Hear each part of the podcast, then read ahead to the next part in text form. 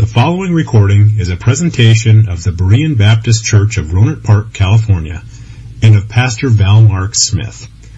We are an independent Baptist congregation committed to the accurate presentation of the historical doctrines of the faith. We welcome your visit to our services anytime here in the Rohnert Park area. I'd like you to take your Bibles now and open them to 1 uh, Thessalonians chapter 5. And also, if you will find Revelation chapter 20. 1 Thessalonians 5 and Revelation chapter 20.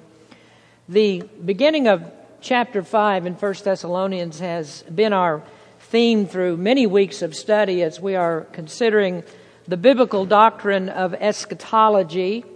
I think uh, most of you are good Bible students, so you understand the word that eschatology is the study, the doctrine of the events and the methods by which God will bring this world and human history in this world to its close. And for most of our many, series, we've considered the apostles' dreadful warning about God's wrath in these first few verses, his retribution on the sinful world, that a day of reckoning is coming when all will stand before God and will give an account of their lives. In Daniel chapter 10, or 12 rather, there is a summation of the end given in a few verses where the prophet Daniel said, And at that time shall Michael stand up, the great prince which standeth for the children of thy people, and there shall be a time of trouble such as never was since there was a nation, even to that same time, and at that time thy people shall be delivered, every one that shall be found written in the book. And many of them that sleep in the dust of the earth shall awake, some to everlasting life, and some to shame and everlasting contempt. And they that be wise shall shine as the brightness of the firmament, and they that turn many to righteousness as the stars forever and ever. There the prophet wrote that there is a time coming that the world has never seen, and this world will not go out easily the prophet says that God's people will be delivered. He says those whose names are written in the book of life before the world began, they will escape this day of judgment. But others who are unbelievers will not escape. They will be raised to everlasting shame and contempt. Now, in Daniel chapter 12, there is much that is hidden in those white spaces between the verses because we know by reading the New Testament that there's the rapture of the church that occurs during this time. There are seven years of tribulation that follow. There is a righteous kingdom that lasts for 1,000 years. And then comes the judgment of the lost when unbelievers stand before the great white throne. Now, in our text of 1 Thessalonians 5, the apostle wrote very briefly on the subject. He says, But of the time and the seasons, brethren, ye have no need that I write unto you, for yourselves know perfectly that the day of the Lord so cometh as a thief in the night. For when they shall say, Peace and safety, then sudden destruction cometh upon them, as travail upon a woman with child, and they shall not escape. Now, the last part, the last phrase in verse number three is the part that concerns us today. They shall not escape. The consequences of sin are inescapable. There are none that will elude the day of wrath if they do not believe in Jesus Christ as their Lord and Savior. But now, if you would, I'd like for us to turn our attention to Revelation chapter 20, and we are working our way towards the close of the great and terrible day of the Lord. It's a, a time that's terrible for unbelievers, and what happens to unbelievers at the judgment is our discussion for today. Judgment comes upon the physical world that we've seen in the tribulation that we've talked about uh, and the great conflagration that comes at the end of the world. But there's also a judgment on the people of the world, not just the physical world itself, but there is judgment that comes on the people where everyone receives their just deserts for sins they have committed against God. Now, if you'll look in uh, verse 11 of Revelation 20, here is John's vision of future judgment. He says in verse 11, And I saw a great white throne, and him that sat on it, from whose face the earth and heaven fled away, and there was found no place for them.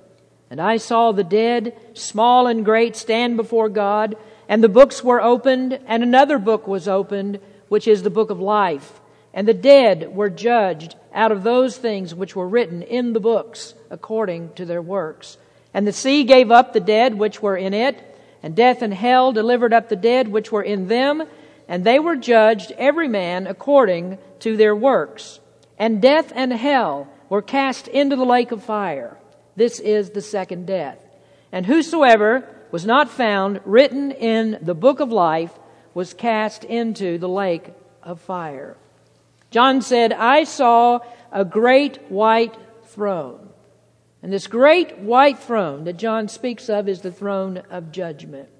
Now, our last study, which was a couple of weeks ago, we contrasted uh, thrones that we find in Revelation. Mainly, we contrasted the emerald throne, the, the throne of God in Revelation chapters 4 and 5, to this white throne that Paul sees in this passage, or rather, John sees in the passage. Now, I'd like for us to uh, just get a brief review, since it's been a couple of weeks since we talked about this. Point number one in our outline was the contrast of the thrones. There are several thrones that are mentioned in Revelation. The, the others are thrones from which God's people rule. But the highest throne that we find in the book of Revelation is the emerald throne. And this is a, a throne that is reflected in a sea of glass where men and angels fall before Jesus Christ in holy worship and their voices go up in a resounding chorus as they repeat over and over, worthy is the Lamb. This is the throne of highest glory. This is where the holiness of God is always displayed. I believe it's the throne that's described in Isaiah chapter 6, where seraphim, these angels of God, continually echo this, this, this phrase, holy, holy, holy. And so this emerald throne, this is the place where the people of God worship Him forever and forever. And in comparison to that, the throne that we consider now is a place of reverence, but it's not a place of reveling in peace and happiness and in the affections of God. No, instead, this is a throne that is frightening. It's a throne of judgment where all who stand there know that they will be consigned to the awful pit of a burning hell. None of the redeemed are at this throne. These are the lost. These are wicked men and women who are unbelievers. And they don't come to this throne to worship God, but they must bow. They must bow before Him knowing that the righteous God is about to pronounce their sentence of doom, and they must bow before him and acknowledge his perfect justice. Now, the throne is called a great throne because of its significance. It is final. There is no appeal here. It is a weighty judgment. The judgment rendered fixes the state of eternal punishment forever. And so the consequences of this throne are abject hopelessness and separation of God forever, from God forever. Its consequences are the torments of hell. This throne is not the emerald throne, it is the white throne. White stands for purity, it stands for holiness and righteousness, but there are none who stand before it who are pure, holy, and righteous. There are no mistakes that are made at this judgment. There's no one who stands here and pleads his innocence and has any proof that they should be acquitted. But there are words that echo throughout the chamber. There is none righteous, no, not one. In this assembly, there is none that has anything but sin upon them. There is no righteousness there. And God sees that sin and God judges them for their sins. Now, the contrast between the emerald throne and the white throne are the difference between life and death. It's the difference of being in the presence of God forever and separation from God forever. You know, you'll meet many people who believe that they can live without God. They believe, oh, God is of no consequence to me. God doesn't mean anything to me. But they'll see that the God that they mocked, the one who gives life and breath and all good things, is also the God who takes all of that away. Well, now we want to continue our study of the passage as we examine verse number 12 of Revelation 20. This is the call to judgment. And I saw the dead, small and great, stand before God, And the books were opened, and another book was opened, which is the book of life. And the dead were judged out of those things which were written in the books according to their works. John said, I saw the small and the great. Now, small and great, that signifies a wide range of people that will be there. You know, often you'll hear uh, folks quote Acts 10, verse 34, which says that God is no respecter of persons. And, and they take that verse uh, uh, out of the context or, or they uh, misapply the meaning of it to say that God is indiscriminate in salvation so that salvation is equally opportunistic for all. And that sounds like a very neat concept. It, it has a certain ring of truth to it, but it's not the whole truth. Because obviously, if the opportunity uh, is the gauge of respect, opportunity to hear the gospel is the gauge of respect with God, then most of the world doesn't hear, and most of the world doesn't have equal opportunity to hear of Christ. So the meaning of this phrase that God is no respecter of persons is that God doesn't care who you are. God, doesn't care what you are according to worldly standards. He doesn't respect your person for your accomplishments and His dealings with you in the matters of sin and salvation. And He never calls anyone to salvation because He investigated the future to see what they would do or what they would become. Neither is God a respecter of persons in judgment. Now, there are some who believe that the wealthy are given greater consideration. The Jews believed that wealth was a sign of God's favor, and therefore the wealthy were assured of their place in God's kingdom. But then on the other hand, there are those who say that salvation is for those who are not wealthy. They, they say it's for the poor, that to endure poverty, to take a vow of poverty, that is considered to be better, and that receives a greater commendation from God. In fact, Roman Catholicism has, has long misinterpreted the first beatitude Blessed are the poor in spirit to mean that a vow of poverty merits some sort of credit towards heaven. But God does not care about material wealth. God doesn't care what you have. What you have or what you don't have is of no consequence to Him because everything compared to Him and His wealth is all poverty. All of us are, are beaten down compared to God. Warren Buffett and Jeff Bezos have nothing compared to God. And so God tells us not to invest in the pursuit of corruptible worldly riches. And this is why we could never preach a gospel of prosperity because folks, God simply does not care what you have in this world. He gives life and breath and all things, and what you have is what God intends for you to have. So we're not to pursue worldly riches because that's nothing to God. That doesn't count with God. So he says the small and the great, both the insignificant and the influential will stand before God. The rich with all of their privileges will be there and the poor that have none will also be there. And understand this, that everything is beneath God, so far beneath God that the difference between the poor and the wealthy on his scale is the difference between a neutron and a proton.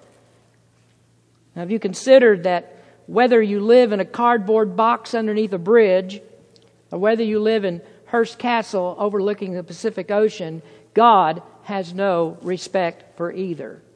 What you believe about Jesus Christ is all that matters. God does not judge according to the bank account. Now, in verse number 13, we learn where all of these people are from that stand before God. Now, of course, none that are here are alive in their, in their mortal bodies. These are all the dead. All of them dead by some means or another. None of them have been translated out of the world as a living soul. And so you see in the text where they're from, it says the sea gave up the dead. That is, of course, those that died at sea. The sea gave up the dead. Death gave up the dead. That is, those that are in the graves. All the graves are opened up. Hell delivered up the dead. Hell are those that are waiting for the final judgment. So these are the sources of the dead, and what it shows is that physical bodies will be raised to stand before God. It's all inclusive that all unbelievers will come to this judgment. So it doesn't matter who they are or where they are, their bodies will be raised. Now we saw that in Daniel chapter 12 that they are raised to everlasting contempt. Now Jesus said this about the resurrection in John 5, 29. He said, they, and they shall come forth, they that have done good, unto the resurrection of life, and they that have done evil, unto the resurrection of damnation. And then if you look at verse number 5 in our text, you'll see this comment. It says, the rest of the dead lived not until the thousand years were finished. And in verse number 6, it says, this resurrection ends in the second death. Now we notice again that verse 13 says that hell gave up the dead that were in it. Now, I, it's not our purpose today to explore the subject of hell, but I want you to note that when a person dies without Christ, immediately upon death, their soul goes into the torments of hell. The soul is given some sort of a temporary body that can suffer until the resurrection of the physical body. And so that temporary body suffers until it's called up for judgment. And then when that happens, the temporary body is terminated and the soul returns to the physical body that's just been raised. And so just as believers need their bodies changed to enjoy life in heaven, so the bodies of unbelievers need to be changed to suffer endlessly in the torments of the burning lake of fire of hell. And so there they suffer endlessly without the destruction of their bodies. Now you think about all of these people that are in hell and how they appear before God, and you wonder, what does that resurrected body, what does that body in hell look like? How does it appear? Oh, the saved have beautiful bodies. They have perfect bodies. They have glorious bodies made like the Lord Jesus Christ. But what will the bodies of the damned be like? I don't know. But I think maybe if you watch zombie movies, maybe they look something like that. I mean, I can't imagine that what God would do is fix their bodies and beautify them so they look like fashion models. Death warmed over, perhaps. Maybe that's how you would describe their body. You know, there are many people who are fixated with their looks. Hollywood movie stars, the advertisements that you see, the cosmetic industry is worth multiple billions of dollars, and there are many, many people that are very, very concerned about how they looked. And so I think that a bonus torment of hell will be some people who cared so much about what the physical body looks like and how they will be affected by the ugliness of that place. That they have an ugly, sinful body that goes into the grave, and there it corrupts and who can imagine that that body would come out looking better? Death and decay wreak havoc on the body. But whatever that body is, and the Bible doesn't really describe, us, describe it for us, uh, it's made suitable for the eternal torments of, of the eternal lake of fire. And so in that lake, it burns and it burns and it burns, but it's never destroyed. And so for all of eternity, that body suffers without relief. And the important point found in verse number 13 is that punishment is all inclusive for unbelievers, that none will escape. Well, that brings us to the reason that none will escape. Now remember, it's the great and terrible day of the Lord. Paul said, None will escape. Why? Well, they won't escape because of our third point the criteria for judgment. Now, the last part of verse number 12 says, The dead were judged. And you might underline this part. If you write in your Bible, underline it. They are judged how? According to their works. And at the end of verse 13, and they were judged every man according to their works. We are not saved by our works because there are none of them that are good.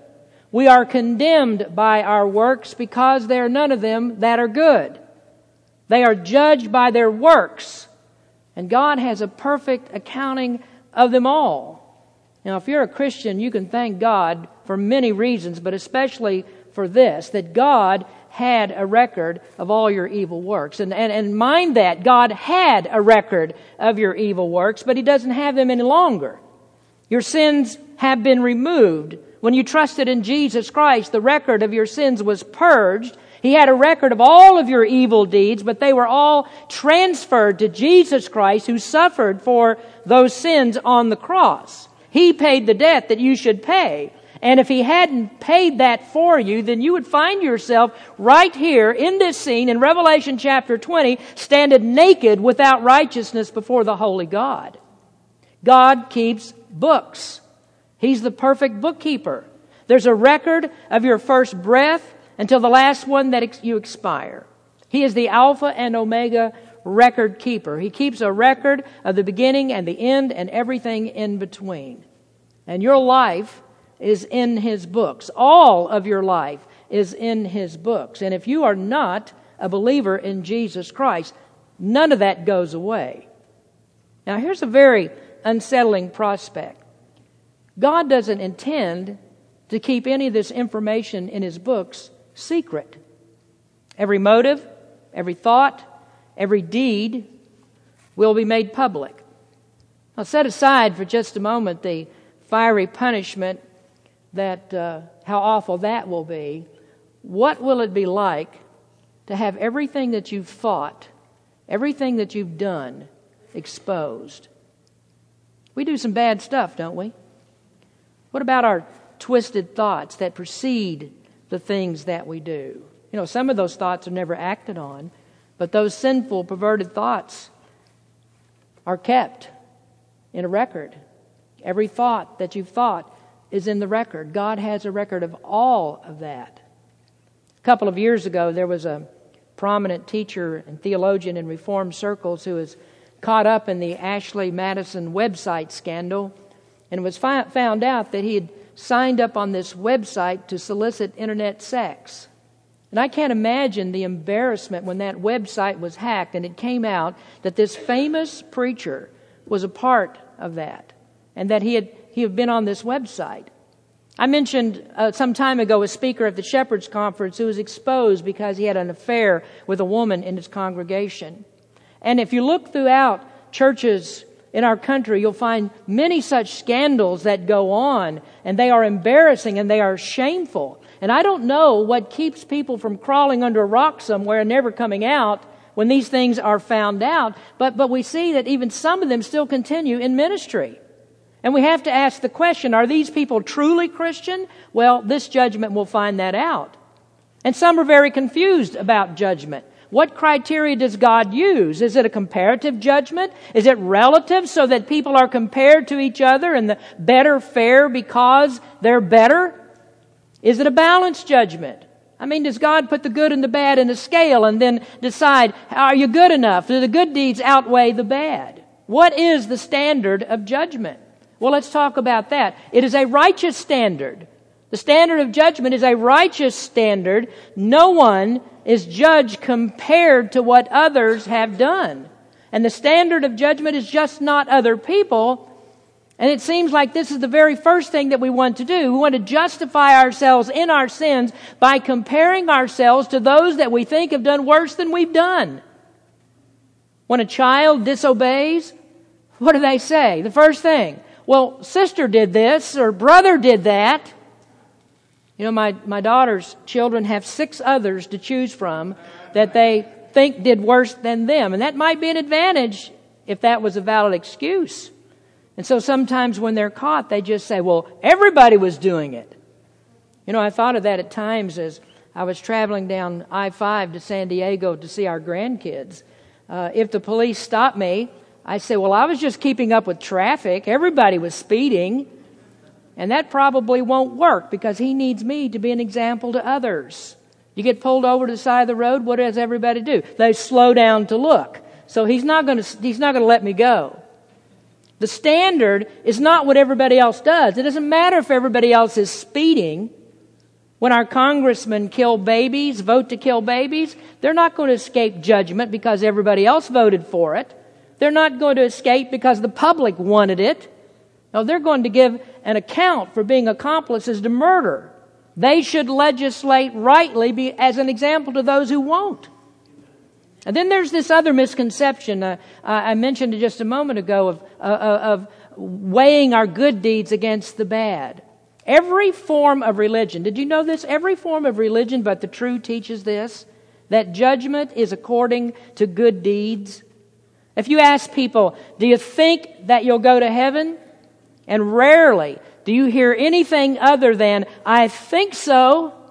I've done more good things than bad. I mean, overall, I, am just a pretty good person. Works religion always weighs itself against how much evil that others do and how much good that self has done. But just how good am I? Paul addressed a, a different issue in 2 Corinthians. I, I mentioned it, rather, it's 1 Corinthians. I mentioned this just a moment ago before the scripture reading. In 1 Corinthians 10, verse 12, he said, Wherefore, let him that thinketh he standeth take heed lest he fall. That was a, actually a comment about false teachers who thought that they were intellectually superior to the apostles. So they patted themselves on the back and they measured their knowledge among themselves. John Gill commented on this passage and said, They consulted themselves and measured and compared themselves with themselves, which was acting just the foolish part, as if a dwarf was to measure himself not with any kind of measure or with another person, but with himself only surveying himself and his own dimensions and fancies himself a giant. John Gill lived 300 years ago, and he might not have been 21st century PC, but nonetheless, that point is taken. People are like this about sin. If you make yourself the standard, you'll always be right. Some preachers are that way. They fancy themselves to be great theologians. How? By comparing themselves to other preachers who don't know anything more than them. Now, the point is, if you judge yourself, you'll always look good, but when you do, you're judging by the wrong criteria. What is the right standard? Well, Jesus gave it in Matthew 5:48. Be ye therefore perfect, even as your Father which is in heaven is perfect. God does not compare you to others, he compares you to him. How do you measure up compared to God? You see, the judgment is to take everything that you've done in your life and compare it to what Jesus did in his life. Isn't that interesting? You're not judged based upon what God the Father in heaven does in his eternal acts. No, you're judged upon the life of Christ and how he became flesh and lived as a man, just as you are a human being living on this earth. You are judged for how you face temptation and sin and how you overcome it, just as Jesus faced temptation and sin and overcame it. And what do you discover by that comparison? Well, you discover that Jesus overcame it all. There was no sin in his life. But as you look at your own life, you find you overcame none of it. Even if you claim that you, you did right, he's always going to look at the motive that's behind it. And then he takes us right back to the Word, where he says in Matthew 5 8, Blessed are the pure in heart, for they shall see God. Wonderful text, but it's a huge problem because there are none that are pure in heart. Jeremiah 17:9 says the heart is deceitful above all things and desperately wicked and who can know it? And that's the reason that no one can come to Christ before his heart is regenerated. Your heart is wicked. And this is what God sees when He compares it to what you should be. Jesus Christ is what man should be. Only Jesus is what man should be. And so, in order to escape judgment, God must see you as He sees His own Son. And when God says, There is none righteous, no, not one, does that mean, well, there's nobody in the world that ever did a good thing? No, that's not it. It means that everything that you do falls short of His standard. The standard is the righteousness of Christ. And so when God opens the books, He finds none at the great white throne that meets this standard. Ecclesiastes 7:20 says, "For there is not a just man upon the earth that doeth good and sinneth not." Now let me give you three areas in which people at the great white throne fail to meet the standard. Now, we see in the text that first they failed in deeds. Is God's standard hard to live by? Well, consider it's not only the things that you do, it's the things that you don't do. In Galatians 3, verse 10, it says, For as many as are of the works of the law are under the curse, for it is written, Cursed is everyone, listen, that continueth not in all things. that are written in the book of the law to do them. So everything that God says you must do, you must do, and you must do it perfectly. Someone said there's over 5,000 commandments in the Bible. I don't know, but I do know there's the big ten, and there isn't anyone who keeps them perfectly. I mean, you just choose one of the commandments and see how well you do. I think for some people, they may believe that the easiest commandment, they could say, I, I keep this commandment, would be the one that says, honor your father and your mother. Honor your father and your mother. Is there any time in your life that you disobeyed your parents? And you say, well, sure, of course. I mean, all children do this. All children disobey their parents. But that was a long time ago. I'm an adult. I'm grown. I, I, I did that when I was a child, but now I always respect my parents. Well, what are you going to do about the times that you didn't? What if a murder is asked? Did you kill anyone? And he says, yes, but that was a long time ago. I don't kill people anymore. Well, trust me, the police are going to come looking and say, where are all the bodies?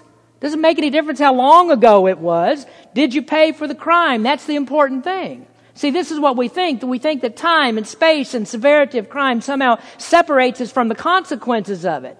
But folks, there is no statute of limitations with God. You stand in His courtroom, every sin is brought up, and every sin requires a payment for it. And you are always guilty of sin if you want to know the truth. Every day you sin, you never stop sinning. And so when God puts up the record of judgment, his punishment is, is, is just because the, uh, the crimes were committed. Time means nothing to God. How long ago, how soon ago, doesn't matter because he is the same yesterday, today, and forever. People fail in what they do, and they fail in what they don't do. And I would remind you also that Christians need to remember that we don't please God based on what we used to do. Where are you now? How do you serve Christ now? Do you satisfy self or God? So, first, they fail in their deeds. Secondly, they failed in thoughts. Now, let's look at a few scriptures. Genesis 6 5. God saw that the wickedness of man was great in the earth and that every imagination of the thoughts of his heart was only evil continually. Psalm 94:11 The Lord knoweth the thoughts of man that they are vanity. Proverbs 15:26 The thoughts of the wicked are an abomination to the Lord, but the words of the pure are pleasant words. Now, what do the wicked do with the account of their thoughts? How do they escape their thoughts? Well, they don't do what this next verse requires. In Isaiah 55, it says, Let the wicked forsake his way, and the unrighteous man his thoughts, and let him return unto the Lord, and he will have mercy upon him, and to our God, for he will abundantly pardon. Jesus said in Matthew 15, For out of the heart proceedeth evil thoughts, murders, adulteries, fornications, thefts, false witnesses, blasphemies. Seems that God has an opinion about our thoughts. Jesus clarified that. He said, Because the wicked heart, that is the source of all the evils that we do, there is what causes thoughts to become actions. And because God will judge according to our thoughts, don't think that anything that you think doesn't matter.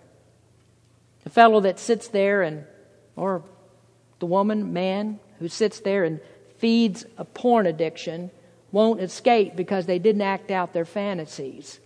No, the heart, the mind, the soul is not going to enter heaven as it is. No one has ever escaped their evil deeds that are born out of an evil heart. So thoughts and deeds are enough to separate us from God forever. Now let's consider that again in relation to those who say that they're Christian. Are you a Christian? Some say that they're believers, but are they? Then why isn't their heart changed? Why aren't their desires changed? Why haven't they stopped doing what they used to do? You know, a believer can fall into grievous temptations and sin, but he's not going to stay there. He will hate that sin and he will come to repentance. And so we don't believe that people can consistently disobey. Saved people can consistently disobey the commandments. We don't believe that they can persistently reject the church. We don't believe that they can rest on their laurels of the past and talk about their profession or talk about their baptism and say, now I know I'm saved regardless of what I do. Oh, the Christian life is proved by where you are now. Where are you at this moment? Do you persevere in the faith? Because Perseverance is the proof of a true profession. What do you think about? What is it that drives you? Does Philippians 4 8 drive you? Whatsoever things are good, whatsoever things are lovely, whatsoever things are of good report. Is that what you're thinking about? That's what the Bible says a Christian thinks about. Christians are people with changed hearts. So, what do you think about? People are going to be judged on their thought life. And now, thirdly, and listen very carefully, they failed in words. Now, thank God I can look over this congregation and believe that most of you, if not all of you, profess to believe. But even if you've made a profession, you don't want to dismiss a sermon like this and say, oh, well, all of that stuff's for somebody else. You should already have the point in your mind that you need to be sure of your profession by examining your actions and how they compare to what God says people will be judged for. Some of you, perhaps, will be judged for the filth that comes from your mouth. Some of you may not be Christians, and you'll be judged for what you say and what you write. What you write is also your words. Isn't that right? Did you know that Jason sitting back there has the ability at this very moment to pull up your Facebook page and project it on the screen? Did you know he can do that? How comfortable would you be if I said, Jason, would you just pull up this person over here's Facebook page and let's let's have a look and see what's written there? How many of you would crawl under your chair if I did that? You might say, Oh, that's not fair. Surely you wouldn't do that. How could you ever think to do that in public? And I would have to ask you, isn't Facebook public? I mean, even if you make your page private, doesn't somebody see that? I mean, what's the point of having the page if nobody sees it? Do you say, but making that public to the church, surely you can't do that. That I would be so, so ashamed of what people will see. Well, I'll tell you something. God's not going to be concerned about your dilemma when He makes all the private parts of your life public. What if I had a recording of your last phone conversations? You say, Well, I don't have any because nobody ever talks on the phone anymore. Okay, give me your last 25 texts or your tweets or whatever it is. What did you say? Oh, but you're a Christian, aren't you? You have no fear to be found out. Might I settle for you whether God will judge you for what you say? Jesus said in Matthew 12, O generation of vipers, how can ye, being evil, speak good things? For out of the abundance of the heart the mouth speaketh. A good man out of the good treasure of the heart bringeth forth good things, and an evil man out of the evil treasure bringeth forth evil things. But I say unto you that every idle word that men shall speak, they shall give an account thereof in the day of judgment. For by thy words thou shalt be justified, and by thy words thou shalt be condemned. Every idle word spoken will come into account. The pure in heart will see God. Are you really a Christian? Does your speech show that you are a Christian? What's in your heart is what comes out of your mouth. What's in your heart is the things that you write. And let me say before I close just another word that God will judge me for my words whether I've told you the truth. Some of you use bad language. Some of you speak filth. I was raised in a pastor's home. I never heard my mom and dad curse. I never heard filthy slang. I grew up without that, and so that never became a part of my vocabulary. I just never talked like that. But let me ask you about your children. Can they say the same about you that they never hear filthy words come from your mouth? You know, you know your children imitate you. Filthy talk is for the ignorant who don't have enough vocabulary to sound intelligent. Filthy talk comes from a filthy heart. Didn't Jesus say that? We just read it. So if you'll be judged by your words, then why don't you talk like Christ? You are a Christian, right? Why don't you talk like Christ? And then there's so much more to be said about, about idle words and, and what, the, what all that is. I mean, it's, it's more than just the, the mindless things we say. It's the hurtful things that we say to others. It's the gossip that we carry on with. It's the offensive things. It's the inappropriate things. It's the insensitive words about others. Who are God's people? That's a very good question in it, isn't it? Because I think that some people that we thought are God's people and claim to be God's people are going to be at the great white throne judgment. They exchange their church pews for a courtroom pew. And I pray that you're not one of them. Where do you stand with God? Do you persevere in the faith or are you a pretender to the faith? Have you fooled yourself? Remember the criteria for judgment.